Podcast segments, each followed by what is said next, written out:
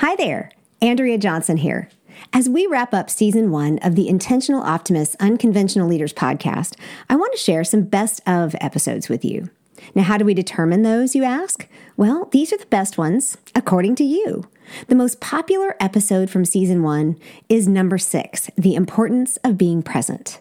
Present is the second tenet of intentional optimism, along with optimistic, energetic, courageous, wise, and intentional. And this episode is a great overview of what that entails. So, as we head out of the summer and into the fall and season two, I want to be more present with my family, my friends, and you. So, if you haven't heard this episode yet, you're in for a treat. It's some good stuff. Let me know how this resonates with you head on over to Instagram and hop into my DMs and tell me all about it. I'd love to know how I can help you be more present. Alrighty, on with the show. You're listening to Intentional Optimists, the podcast for unconventional leaders, where you'll find inspiration, learn to discover and develop your own strengths, and hear from inspiring women just like you who are making a difference in their community. Who knows? You just might find yourself stepping up as the next unconventional leader right where you are. I'm your host, Andrea Johnson, the original intentional optimist. When you hear the phrase, you need to be present, what comes to mind? I've been struck lately with how desperately I think we need this discussion. And since it's one of the six tenets of intentional optimism, we're just going to dive right in. Welcome to episode six What It Means to Be Present. Now, this phrase is tossed around all the time, and I used to think it was limited to ideas like active listening or paying attention, or especially not being on my phone, avoiding living in the past or the future, that kind of thing. And then it grew to include things like looking for beauty and blessings, being more kind and open. As a matter of fact, I wrote a blog post almost exactly one year ago titled, Why It's Taken Me So Long to Be Present and How You Can Do It Today. Gosh, that sounds really compelling, doesn't it? Now, would I write that post exactly the same way today, six months into a global pandemic, working from home and managing my son's virtual classroom? No, not a chance. Looking back over that post, I kind of shake my head at the naivete, the innocence, even the shallowness. Not that I was wrong or immature, but what I know now versus what I knew then blows my old understanding of being present out of the water. It makes it seem shallow and uninformed. The sheer volume of life lessons that we've all had the opportunity to learn, even just in the last six months, can be overwhelming if we try to look back and quantify every single one of them. But if we don't reflect at all and figure out where we are today, I fear we will really miss out on what it means to be present. Now, as a brief reminder, intentional optimism is loosely based on the woman described in Proverbs chapter 31, verses 10 through 31. She's a philanthropist, she feeds and clothes the poor. She's a mom, wise, strong, discerning, curious, and as we talked about a few weeks ago, she's energetic. But I love that she laughs without fear at the future. And I think one of the reasons she can do that is because she's present today. Now, the basic components of what I believe it means to be present are still valid and relevant. Cultivating wonder, generosity, and openness, they're at the heart of it. But on this side of the last 12 months, I see things with so much more depth. You know what I mean? Let me give you an example. I love systems and processes. I am totally into process improvement. So, as a college student, when I discovered the Franklin Planner System, I was all in. I had one of those leather bound binders that carried all of my stuff. Now, paper planners went out of style for a while, but I think people have rediscovered them. So, if you're looking for something like that, I'll include the link in the show notes. One of the things that I loved about the system and what made it work for me was the idea that all of my planning, tasks, and goals would be based on my values or what was important to me. And working through the exercise they provided to determine those things was extremely helpful. Now, on that list, number one was I celebrate beauty in all things and people. Yep, I still remember it. I think I might even have the list around here somewhere because I actually laminated it and put it in the very front of my binder. Interestingly, that's still one of my main core values. But why, you ask, does that matter? Well, because it's a huge piece of what I think it means to be present. Celebrating beauty helps me maintain a healthy sense of wonder. When I look for beauty in people and ideas, not just in nature, I focus less on myself and on my own thoughts. This is so very helpful to me right now. I'm working from home, seeing the same two people every single day, all day, and sometimes not even leaving my property for upwards of six days at a time. That makes it so much more likely that I'm going to focus on the things that really bug me. Trust me, there are plenty. Now, add to that figuring out new communication styles for work and for school because we're not there in person. And it's incredibly easy to focus on every single flaw. But when I decide, yep, there's that word again, you're going to hear it a lot from me, to get curious, asking why people think things rather than telling them what I think, working to figure out what different ideas mean rather than just dismissing them if I don't understand, and then celebrating what makes each individual unique, and then celebrating our skills and how we can work together, we're way more likely to be able to get along and be open with each other. If I'm learning anything right now, it's how to be open to interruptions. Holy cow, at any given moment, I might have requests for my attention from any myriad of sources. Learning how to be generous with my time and attention is huge. It doesn't come naturally to me at all. But just recognizing that even though I've done that throughout the day, I still need to ensure that I have a little left in the tank for supper time is a win these days. I've noticed that while I may have interest and bandwidth for new relationships, I sometimes lose patience with how much work it takes to maintain and nurture connection with those I supposedly know really well. How easy is it to just assume those relationships don't need work or will survive the distance of pandemic enforced isolation? My family and friends aren't the only ones who need this. I need connection. I've learned so much in the past year about the value of sharing information.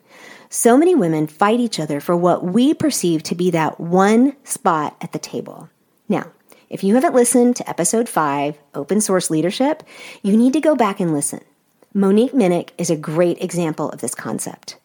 I like to paint the picture of hiking up a mountain. With one hand, I'm reaching out to someone helping me up, and with the other, I'm reaching out to help whomever is coming up behind me. For too long, we as women have allowed the greater narrative in society to define how we support each other. And this really just can't continue any longer. I believe we're in an era of what I like to call arm linking. It's time to walk together, helping each other, mentoring those coming along behind. I want to always be available, ready to share my skills, wisdom, and experience, because these aren't protected or precious commodities. I want to be able to teach others, you, to do the same thing. And it's going to take courage, the willingness to work together on major things and allow a difference of opinion or belief on the minor things. But this is how we get to the place you may not expect being present to land being kind and open. Open to what exactly? Well, for starters, feeling all the feels. And there are a whole lot of them coming at us every single day, aren't there? If your life is anything like mine, some of these feelings are really overwhelming. I think the second week of school, I might have cried eight or 10 times. and it's not just being in the middle of a pandemic. Add in remote working, new communication techniques that I mentioned earlier, requirements for virtual school, and by that I mean bell ringer, hall monitor, class monitor and teaching aide, lunch lady, recess friend, and homework tutor. And these are all, every single one of them, new roles for both me and my husband. And they're happening right now. Sometimes the feelings of overwhelm rise up like a tidal wave, threatening to just completely take me under. But there is literally no room to walk away, push down, or deal with them later. They must be addressed now. This is how being kind and open with myself can help. I have to remember that my feelings are like a barometer. They tell me what's going on inside my head, and then I can look at my thoughts and figure out how I need to change my mind in order to process those feelings. Because if I don't process them, they will just keep coming back. I've already had a request for an episode on negative thoughts and how to do self talk and self coaching, so we'll address this concept in a little more detail coming up soon.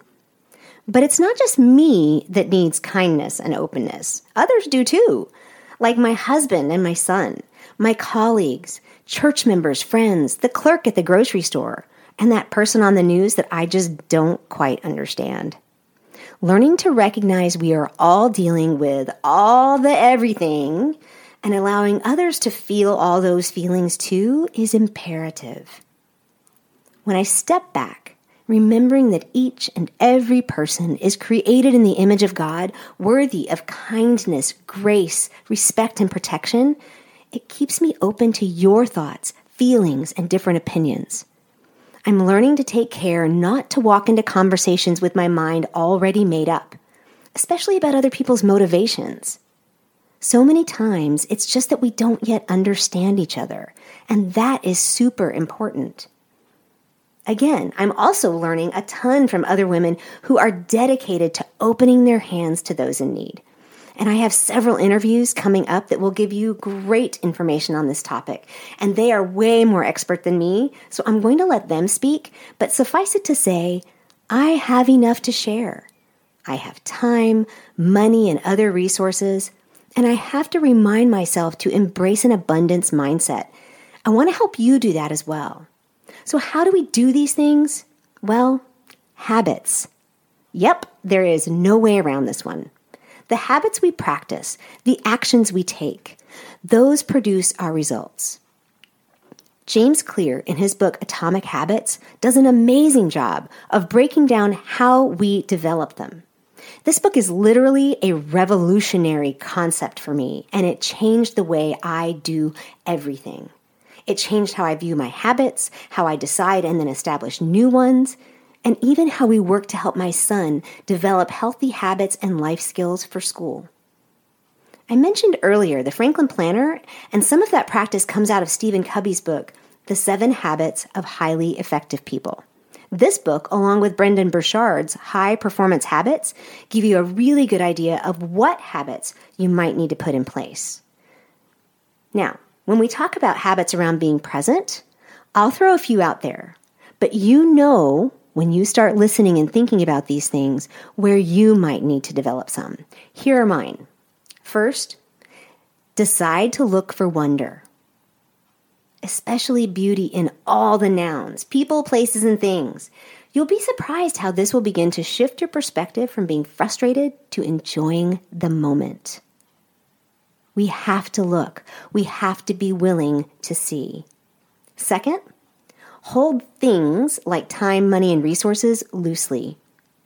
All the people in your life and you will really benefit. Third, determine to remind yourself that we are all made in the image of our Creator and we all have value, even when we disagree strongly, and that feelings will come and go. They're just feelings. Sometimes they'll overpower you but they're literally just feelings.